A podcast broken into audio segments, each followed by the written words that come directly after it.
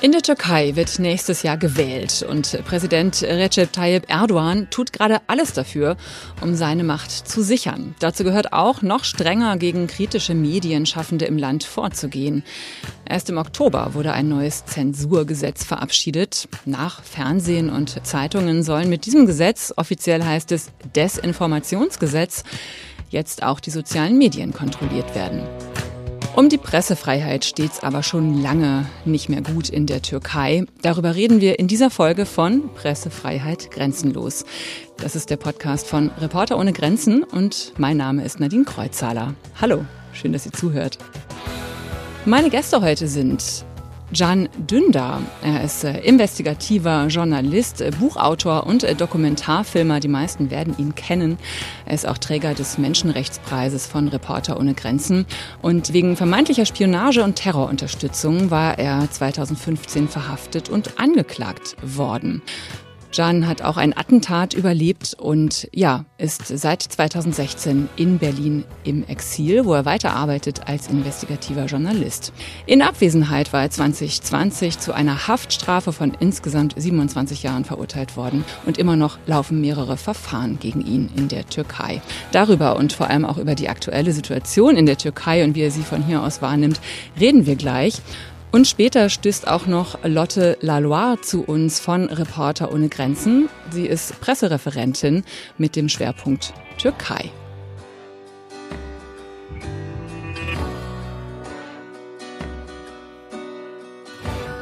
Jan, hallo, ich freue mich sehr, dass wir heute miteinander sprechen können. Hallo.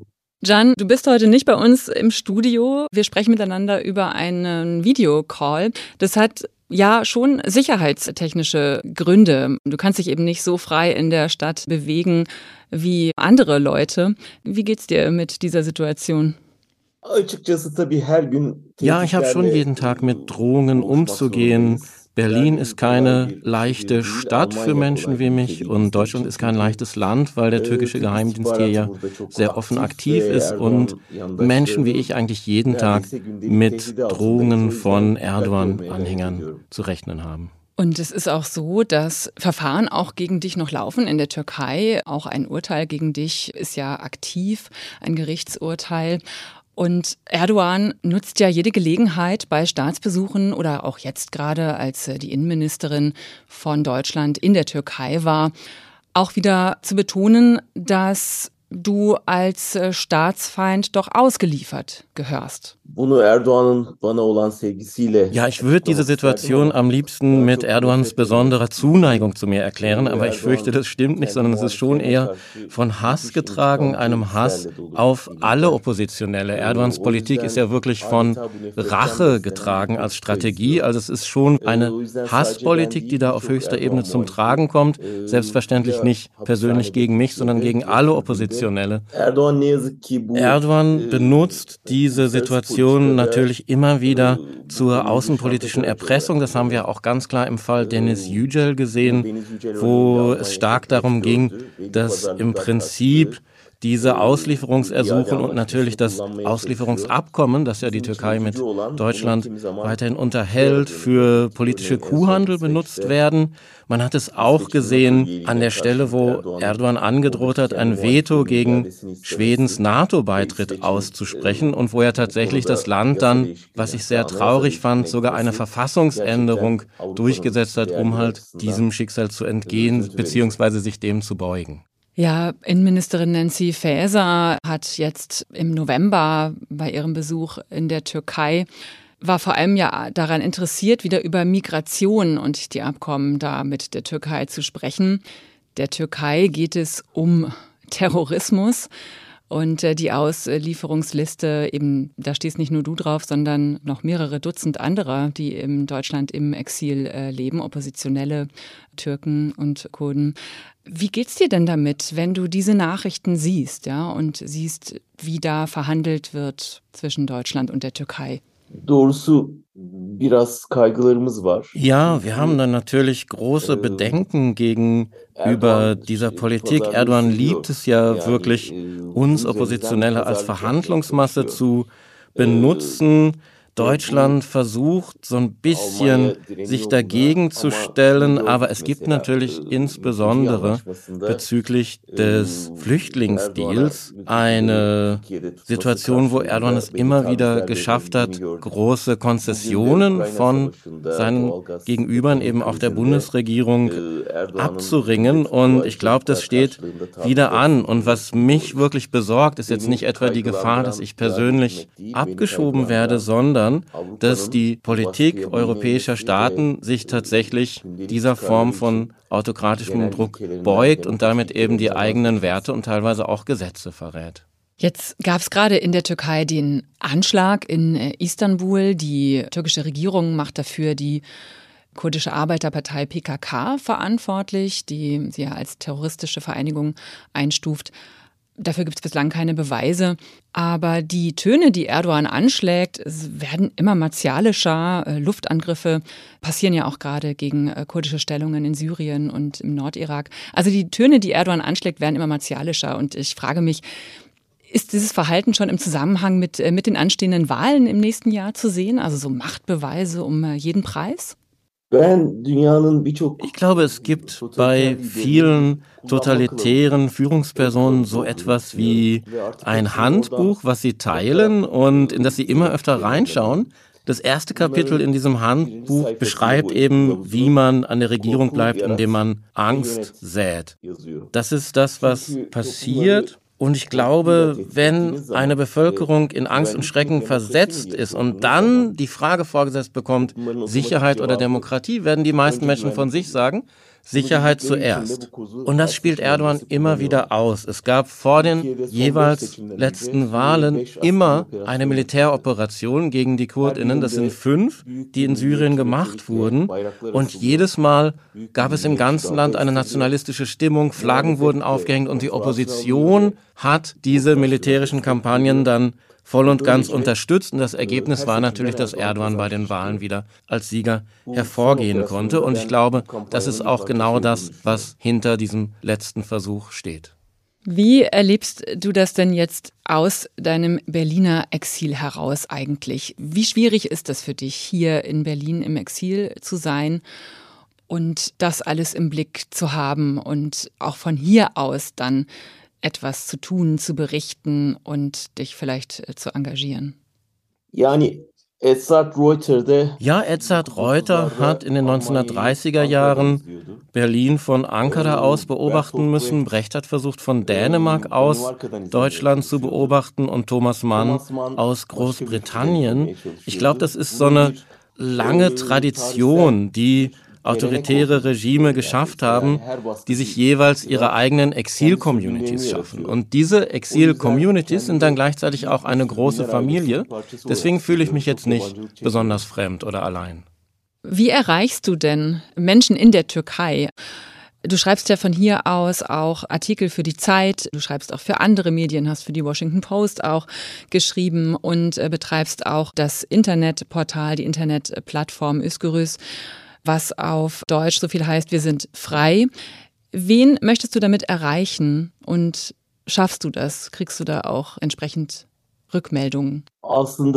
Wir versuchen ja eigentlich eine Doppelfunktion zu erfüllen. Auf der einen Seite ist es in der Türkei immer schwieriger, wirklich an Informationen heranzukommen, sodass wir eben auch die Menschen dort mit Nachrichten versorgen wollen, an die sie sonst schwerer kommen. Auf der anderen Seite geht es uns natürlich darum, die deutsche Öffentlichkeit und die Regierung darüber aufzuklären, was genau passiert.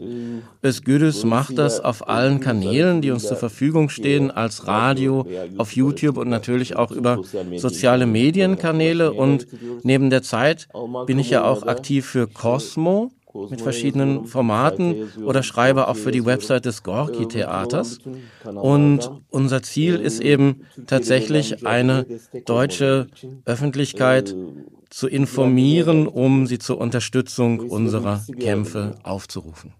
Ich habe gelesen, dass die Özgürüz Webseite, kurz nachdem sie online gegangen war, in der Türkei durch die Behörde für Informationstechnologie blockiert worden ist, dass sie also nicht erreichbar war in der Türkei. Was war da los? Ja, das ist so ein bisschen ein Katz-und-Maus-Spiel, aber ich würde sagen, bei den heutigen technologischen Möglichkeiten ist es eigentlich unmöglich, uns ganz zu verbieten. Wir finden immer andere Kanäle. Wir haben jetzt zum Beispiel eine Website, die Özgürüz 7 heißt, also wir sind frei 7 und zwar ist das die achte Auflage. Als die erste eben, wie Sie gesagt haben, geschlossen wurde, haben wir Özgürüz 1 aufgemacht und jetzt sind wir eben bei der Nummer 7 und es ist wie wie auf einer Kirmes, wo es das Spiel gab, dass aus bestimmten Löchern immer eine Maus rauskommt und sie haben einen Hammer und müssen versuchen, diese Maus halt totzuschlagen. Aber die kommt dann natürlich aus einem anderen Loch raus. Das ist so ein bisschen das Spiel, das Erdogan mit uns spielt. Es gibt also Tricks, auf jeden Fall natürlich, um weiter auch da die Pressefreiheit äh, durchzusetzen oder weiter sein Publikum äh, zu erreichen. Du hast das ja selber in der Türkei damals als Chefredakteur der Cumhuriyet erleben müssen. 2015 bist du eben vor Gericht gelandet, nachdem du über geheime Waffenlieferungen des türkischen Geheimdienstes berichtet hast an islamistische Milizen in Syrien.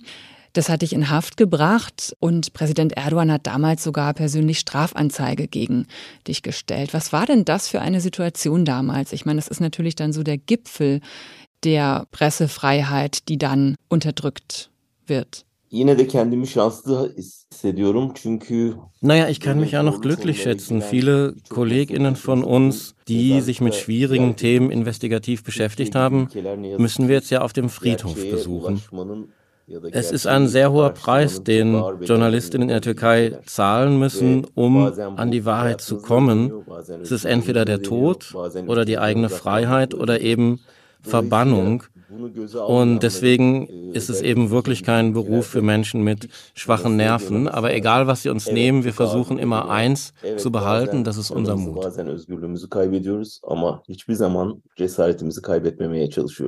Aber woher nimmst du diesen Mut?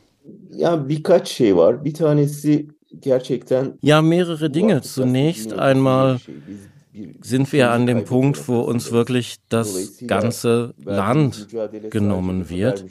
Und deswegen geht es schon lange nicht mehr nur darum, dass wir noch freie Nachrichten produzieren können, sondern es ist wirklich ein Kampf um Leben und Tod, um unsere Zukunft. Es geht um unser Land, es geht um das Prinzip der Demokratie, das schon längst bedroht ist. Es geht um das Wohlergehen unserer Familien und unserer Freundinnen. Es geht wirklich um die ganze Zukunft, die da auf dem Spiel steht.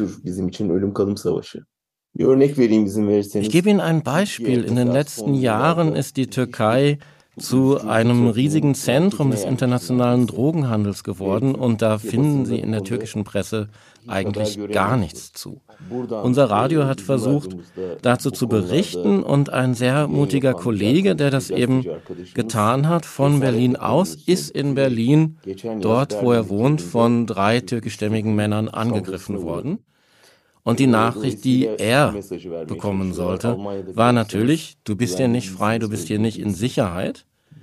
Das ist das, was uns gesagt wird, aber wir machen weiter. Und ich erzähle das, damit Sie wissen, was wir in Kauf nehmen. Wir haben eine ganz andere Situation als westliche Journalistinnen, die eben von ihren Schreibtischen aus arbeiten können. Wir machen trotz all der Drohungen und der täglichen Gefahr weiter. Wie sieht das so im Alltag aus? Also ich verstehe die Motivation und ich bewundere das auch. Und es ist ja offensichtlich, dass der Arm der türkischen Regierung also weit über die Türkei hinausreicht, eben auch bis äh, nach Berlin und dass hier türkische Journalisten im Exil auch überhaupt nicht sicher sind. Wie sieht das im Alltag aus? Wie gehst du damit um im täglichen, ganz alltäglichen Leben? Ja, es ist natürlich nicht einfach, aber wenn Sie sich vergegenwärtigen, dass die Alternative der Knast wäre, dann fühlt es sich doch gleich schon ein bisschen besser an. Also zumindest ist es hier bequemer, ich kann frei schreiben, ich kann frei sprechen und ein Publikum zu erreichen. Und natürlich kann ich nicht frei rumlaufen, um das zu machen, was ich möchte, aber ehrlich gesagt habe ich da auch gar keine Zeit für weil eben der Kampf für Demokratie wirklich das ist, was meinen Alltag bestimmt. Und ich habe Berlin nie erfahren als Spaziergänger oder Besucher, aber ich habe Berlin schon als so etwas erfahren wie ein Pult, von dem aus ich Menschen adressieren kann, die mir auch zuhören. Und das ist natürlich wahnsinnig wichtig. Das ist total viel wert, ja, auf jeden Fall. Auf dem Papier ist die Türkei ja schon noch eine Demokratie, aber in Wirklichkeit schon eine Diktatur? Diyemeyiz. Ähm, so würde ich das nicht ausdrücken. Ich würde schon sagen, dass die Türkei ein Land ist auf dem Weg in eine Diktatur, das regiert wird von einem Mann, der wohl gerne Diktator wäre und definitiv auf dem Weg in ein Einparteien- oder auch Ein-Mann-System ist. Aber die Türkei ist derzeit nicht Russland, nicht Tunesien oder nicht der Iran. Trotz des Unrechtsregimes der letzten 20 Jahre gibt es Widerstand, es gibt Hoffnung und wenn Sie sich eben richtige Diktaturen anschauen, wie zum Beispiel Ungarn oder Belarus, da gibt es eigentlich gar keine Räume mehr vor die Opposition, um irgendwie noch aktiv zu werden und sich zusammenzufinden. In der Türkei gibt es aber noch dieses andere Gesicht, das der Opposition. Und ich glaube wirklich, dass wir es schaffen können. Also gibt es auch große Hoffnung für die Wahlen im nächsten Jahr? Also groß würde ich nicht sagen, aber Hoffnung schon. Es gibt ja viele Daten, die dafür sprechen, dass Erdogan am Ende seiner Zeit ist. Allem voran die wirtschaftliche Lage. In der Türkei haben wir derzeit eine Inflation von 150 Prozent. Viele Menschen sind wirklich an der Hungergrenze und die werden sich ganz sicher zweimal überlegen, wen sie wählen. In den meisten Umfragen wird davon ausgegangen, dass er nicht mehr wiedergewählt wird. Auf der anderen Seite gibt es natürlich Faktoren, insbesondere eine internationale Konjunktur, wo wir zum Beispiel sehen, dass Erdogan es sehr gut versteht, die Ukraine-Krise zu seinem Vorteil zu nutzen. Und wir wissen natürlich auch, dass Menschen mit diktatorischen Ambitionen sich sehr ungern abwählen lassen. Und was Sie auch schon angesprochen haben, diese Gefahr, mit Krieg zu agieren oder mit der Verhängung eines erneuten Ausnahmezustands im Inland, das gibt natürlich große Möglichkeiten zur Wahlmanipulation. Und da müssen wir uns eben wirklich gut gegen wappnen, um diese Wahlen auch fair durchführen zu können. Erdogan und die AKP sind seit 20 Jahren schon an der Macht. Es kann sich kaum noch jemand daran erinnern, wie das eigentlich vorher war. Wir haben jetzt viel über Erdogan geredet und seinen unbedingten Willen an der Macht zu bleiben und auch über die Pressefreiheit, die unter ihm immer stärker eingeschränkt wurde. Ich frage mich aber, wie war es denn vorher? War es vorher so viel besser mit der Pressefreiheit? Also gab es echte Pressefreiheit? Ist es wirklich erst unter Erdogan so eingeschränkt worden? Also ich bin jetzt ja seit 40 Jahren als Journalist aktiv und ich muss schon sagen, dass ich mich in diesen 40 Jahren nicht einen einzigen Tag richtig frei gefühlt habe. Wir hatten auch früher in der Türkei keine Pressefreiheit in vollem Sinne. Und ich war ja auch schon Journalist zu Zeiten der Militärregierung. Das heißt, ich kann wirklich sagen, dass ich niemals so eine richtig freie Luft geatmet habe. Aber ich kann auch sagen, dass es niemals so schlimm war, wie es heute ist auch nicht zu Zeiten der Militärregierung. Und das liegt ja nicht nur daran, dass Erdogan so wahnsinnige Repressionen gegen die Presse fährt, sondern auch daran, dass er ganz viele Pressegruppen und Organe einfach hat kaufen lassen. Es gibt zehn Großunternehmer, die ihm nahestehen und die eben die großen Medienholdings einfach jetzt als Inhaber führen. Das heißt, es braucht eigentlich gar nicht mehr so viel staatliche Zensur, da eben diese Unternehmen ohnehin als Propagandamaschine für Erdogan arbeiten. Und diejenigen, die dagegen Einspruch erheben, werden dann eben entweder geschlossen als Outlets oder einzelne AkteurInnen werden eben ins Gefängnis oder ins Exil geschickt. Und die Medienlandschaft, so wie sie ist, arbeitet eigentlich als Propagandamaschine für die Regierung. Was glaubst du denn, ist denn im Moment das größte Problem, wenn wir über Pressefreiheit in der Türkei sprechen. Kann sich das noch mehr verschlimmern? Olduğunu. Sämtliche Meinungsumfragen zeigen, dass für die Gesellschaft in der Türkei die Wirtschaftskrise das größte Problem ist. Fast alle Menschen sprechen täglich über Hunger, über Arbeitslosigkeit, über Armut und es gibt kaum noch andere Themen. Da ja insbesondere in den letzten zehn Jahren die Wirtschaftspolitik das Land wirklich von einer Katastrophe in die nächste gerissen hat. Und die großen Firmen machen Rekordgewinne, während die Menschen in der Gesellschaft wirklich massenhaft verarmen. Und gleichzeitig sehen sie aber, dass die Propaganda zumindest zum Teil noch greift, weil sie Menschen sehen, die stundenlang für Brot anstehen und dafür dann vor der Kamera, sei es aus Furcht oder sei es, weil sie wirklich daran glauben, die Opposition beschuldigen oder ausländische Mächte beschuldigen. Und daran sehen wir natürlich auch die Wichtigkeit von oppositionellen alternativen Medien, die den Menschen eben andere Erzählungen geben können. Und ein anderes Ding ist eben die Sache mit der Sicherheit. An dem Punkt, wo neben ihnen eine Bombe hochgeht, vergessen sie auch ihren Hunger und kümmern sich erstmal darum, dass ihre Kinder in Sicherheit sind. Und diese Sicherheitsbedenken führen bei vielen Menschen dazu, dass sie dann doch wieder bei einem starken Mann Schutz suchen. Und das ist ja auch ein Trick, der für viele Diktatoren sozusagen der letzte Ausweg gewesen ist. Wir öffnen mal die Runde und ich begrüße Lotte Laloire in unserer Runde von Reporter ohne Grenzen. Sie ist äh, Pressereferentin für die Türkei und war auch selbst schon in der Türkei und hat dort mit Medienschaffenden äh, sprechen können. Hallo. Es geht um die Pressefreiheit in der Türkei und wie es um sie steht in dieser Folge von Pressefreiheit äh, grenzenlos. Jeanne Dündar ist mein Gast und jetzt auch Lotte Laloire. Und im Oktober erst wurde ein neues Gesetz verabschiedet in der Türkei, das sogenannte Desinformationsgesetz. Und welche Rolle das jetzt spielt für die äh, Pressefreiheit und wie sie weiter auch diese einschränkt, darüber reden wir jetzt zu dritt. Lotte, dieses Gesetz, dieses Desinformationsgesetz, Warum ist das jetzt nochmal eine Verschärfung der Pressefreiheit in der Türkei? Die einhellige Meinung unter Journalistinnen in der Türkei zum neuen Zensurgesetz, wie es dort genannt wird, ist einfach nur, das ist eine weitere Verschärfung, es ist eine weitere Einschränkung der Pressefreiheit. Es wird jetzt noch schwieriger zu berichten. Natürlich muss gegen Desinformation gekämpft werden und das erfolgreichste Mittel dagegen ist eine freie Presse. Das Desinformationsgesetz, was diesen Namen wirklich nicht verdient, ist de facto aber ein Mittel, um die Opposition und kritische Stimmen und freie Presse zu unterdrücken, eben insbesondere im Hinblick auf die anstehenden Wahlen. Da sind sich alle, mit denen ich gesprochen habe, einig.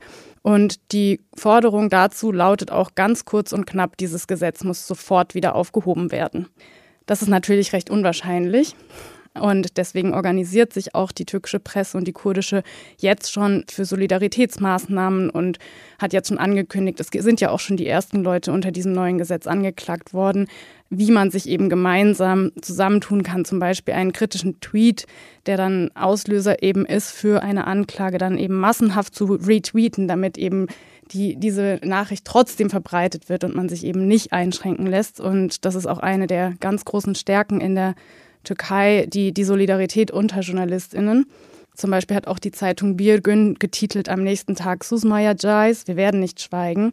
Und sich da eben gegenseitig auch über, über Zeitungen hinweg, über Konkurrenzlogiken hinweg auch gegenseitig zu supporten, weil man am Ende eben als Journalist in, in der Türkei der gleichen Staatsmacht ausgesetzt ist, gegen die man sich behaupten muss. Und das ist auch eine der Reaktionen auf das Zensurgesetz, die bisher in, den, in der deutschen Berichterstattung nicht so viel vorkam, die ich aber sehr, sehr beeindruckend fand. Also diesen Mut, immer weiterzumachen und nicht zu verstummen. Ja, mit diesem Gesetz droht Gefängnis für alle, die, so heißt es im Gesetz, falsche oder irreführende Informationen äh, über die innere und äußere Sicherheit des Landes verbreiten. Und das ist ja jetzt sehr vage formuliert und öffnet wirklich die Tür jeden normalen Bürger eben und auch Journalisten direkt strafrechtlich zu verfolgen für Posts im Internet. Jeanne, wie siehst du dieses Gesetz? Was ist für dich das Problematischste daran?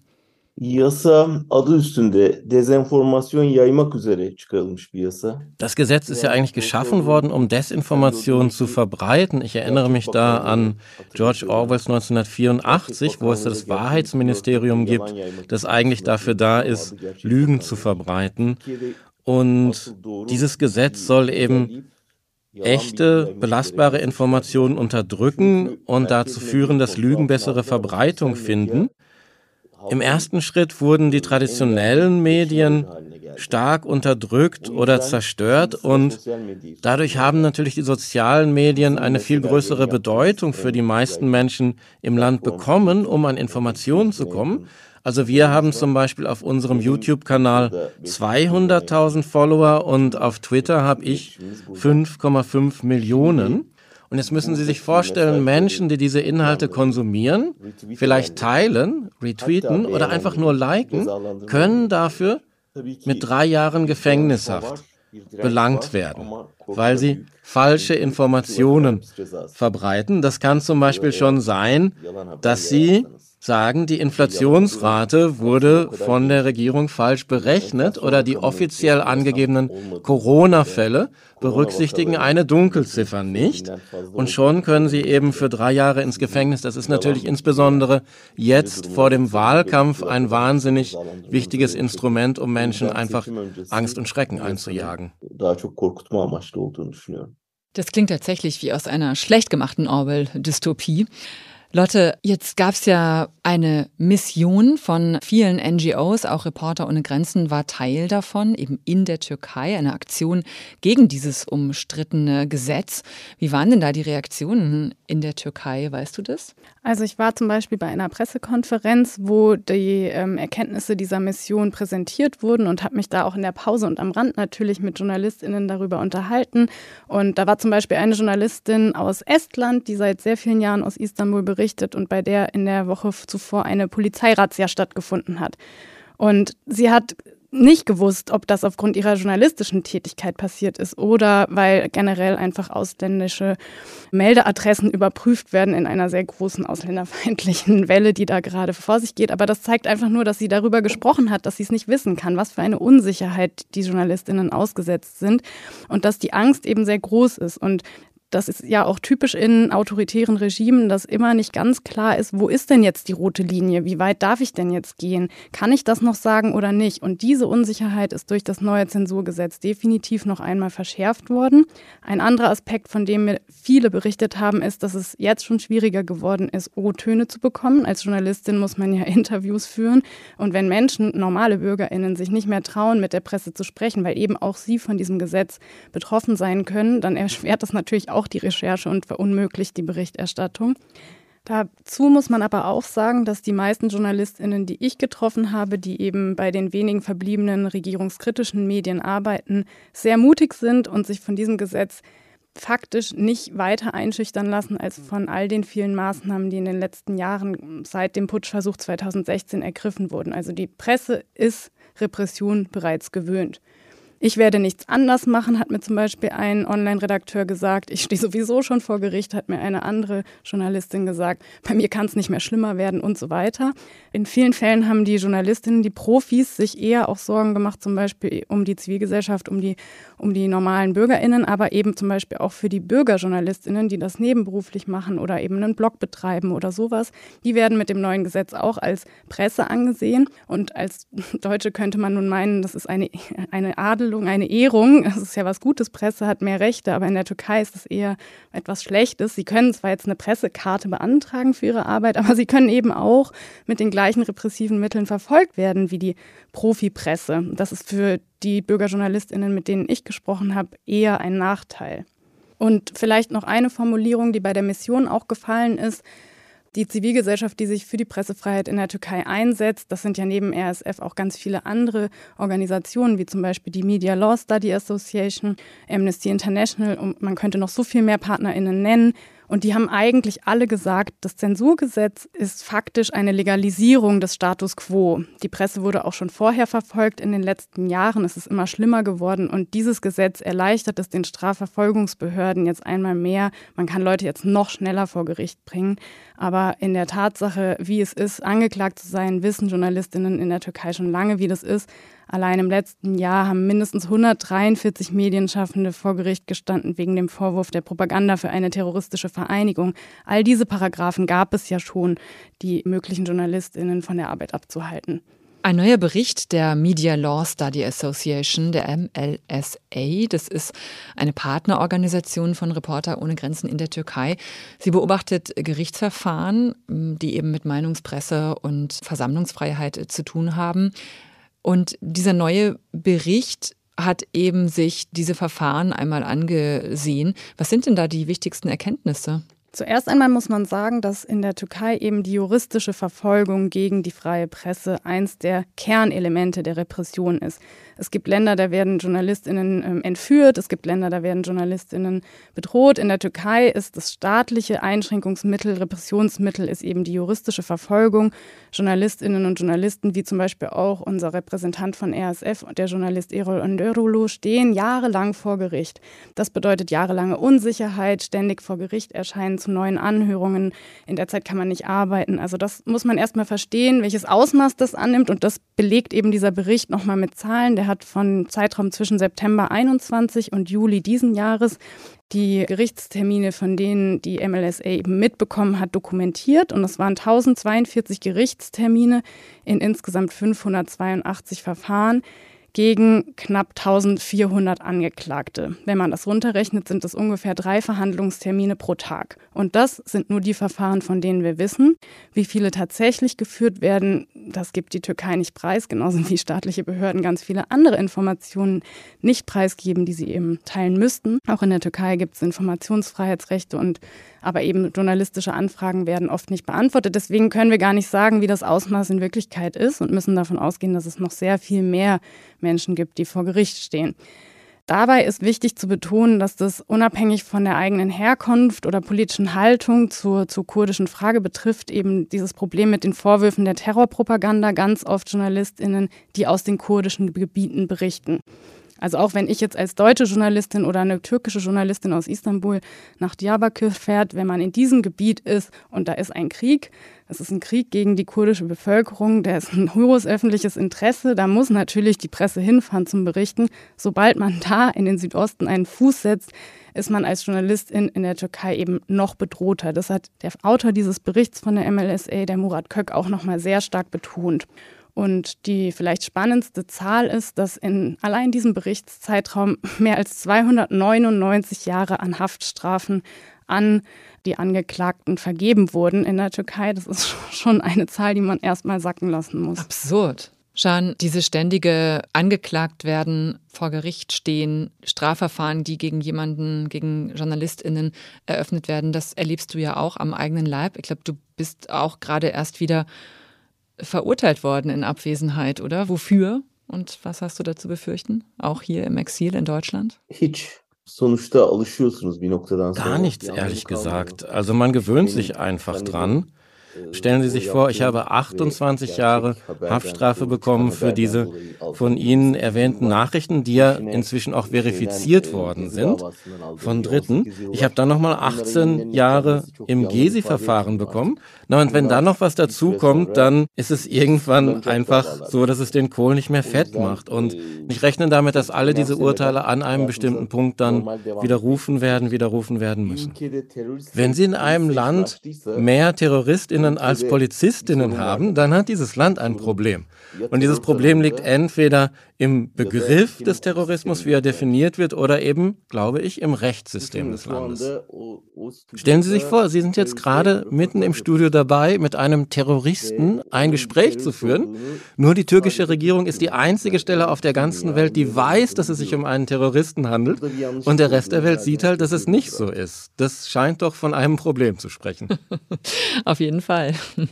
Lotte, zum Abschluss, was kann denn jetzt eine Organisation, eine NGO wie Reporter ohne Grenzen tun, um unabhängigen Journalismus in der Türkei doch zu unterstützen und zu fördern und Journalistinnen eben zu helfen? Was macht Reporter ohne Grenzen? Also Reporter ohne Grenzen macht sehr, sehr viel, allen voran eben unser Kollege Erol vor Ort, der in der Türkei eben Ansprechperson ist für verfolgte JournalistInnen und im Zweifelsfall jeden einzelnen Fall sehr genau anschaut und guckt, wie den Personen geholfen werden kann. Das kann dann mal eine kurze, unbürokratische finanzielle Unterstützung sein weil jemand seinen Job verloren hat, aufgrund von Verfolgung nicht arbeiten kann. Das kann aber auch sowas sein wie unsere Stipendiatin Elif, die jetzt gerade nach Berlin gekommen ist, um einfach mal eine Auszeit zu haben, mal auszuschnaufen, Sicherheitstrainings dann auch hier vor Ort zu bekommen. Wie schütze ich mein Gerät vor Überwachung? Wie kann ich online eigentlich noch recherchieren, wenn ich im Exil bin? All diese Dinge. Da hat Reporter ohne Grenzen die Möglichkeit, Journalistinnen aus allen Ländern eben zu unterstützen, die das brauchen. Ein interessanter Fakt ist zum Beispiel noch, wir spiegeln auch blockierte Websites aus Ländern, wo eben Zensur stattfindet. Und da ist die Türkei auch sehr gut drin. Also in der Türkei können sämtliche staatliche Behörden faktisch einfach Websites blockieren. Sogar die, die nationale Fußballbehörde kann das machen. Das ist natürlich dann rechtswidrig ohne richterlichen Beschluss, aber es passiert halt einfach.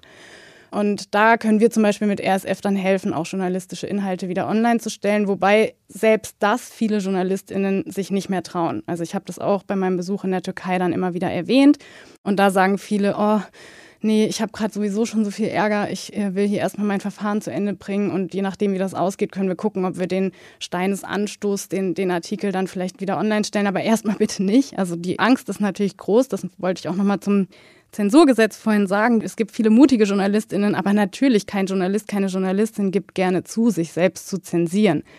Man muss aber davon ausgehen, dass das mit diesem Gesetz nochmal verstärkt passieren wird.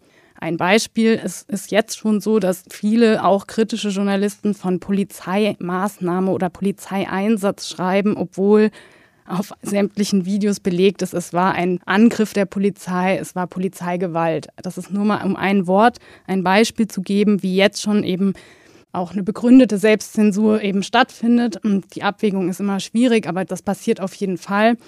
Wir versuchen, JournalistInnen im Einzelfall zu unterstützen. Das, das kann sehr unterschiedlich aussehen. Und es gibt aber auch Tage, wo ich das Gefühl habe, eigentlich, man kann nie genug machen. Das, wir müssten so viel mehr tun. Und eine Sache vielleicht auch nochmal, die, die wichtig ist, was wir auch machen, ist ja Advocacy-Arbeit in Deutschland, also eben Einfluss zu nehmen oder ja, mit der Politik ins Gespräch zu kommen und Forderungen eben aufzustellen gegen einen autoritären Herrscher Forderungen zu stellen, ist so ein bisschen müßig. Natürlich fordern wir zuallererst, dass in der Türkei eine freie und unabhängige Berichterstattung ermöglicht werden muss, gerade jetzt, wenn es auf die Wahlen zugeht.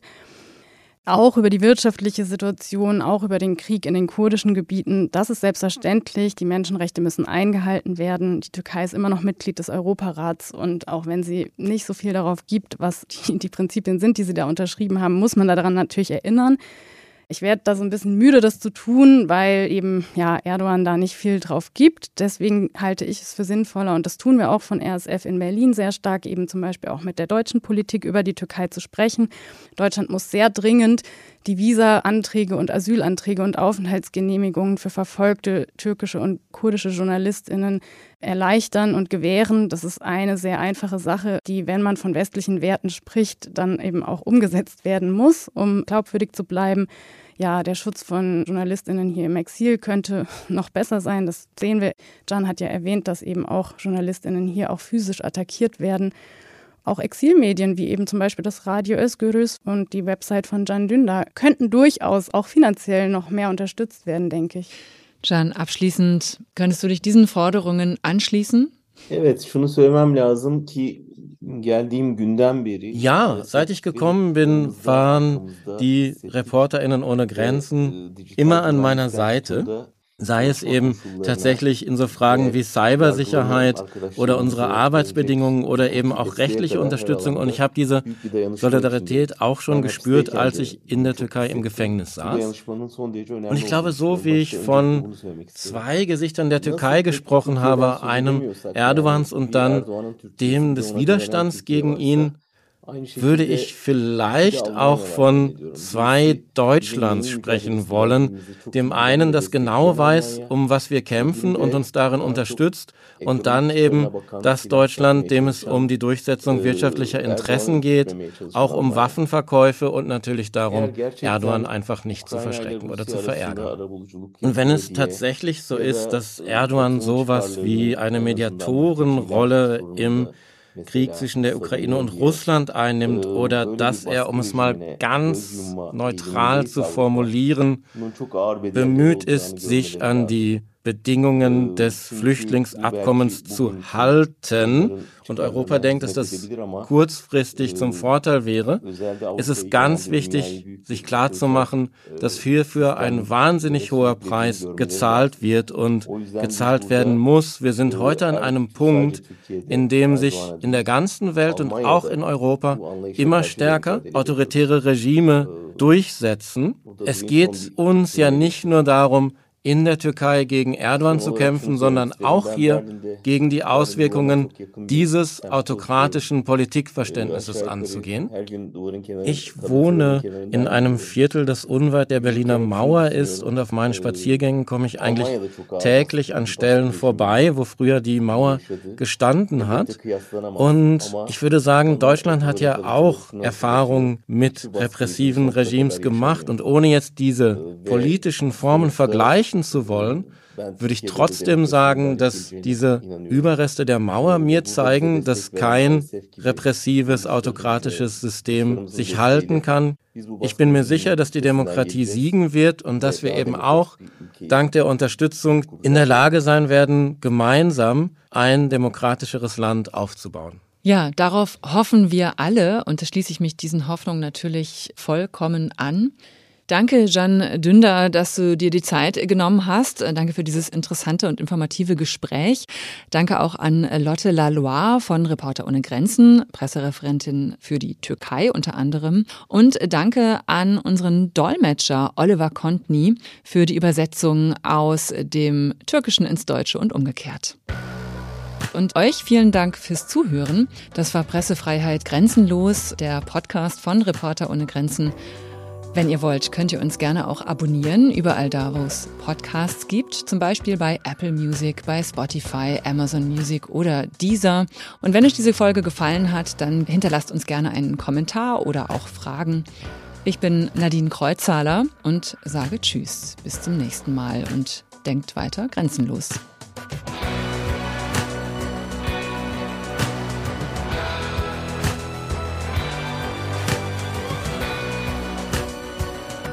Pressefreiheit Grenzenlos ist eine Produktion von Der Apparat.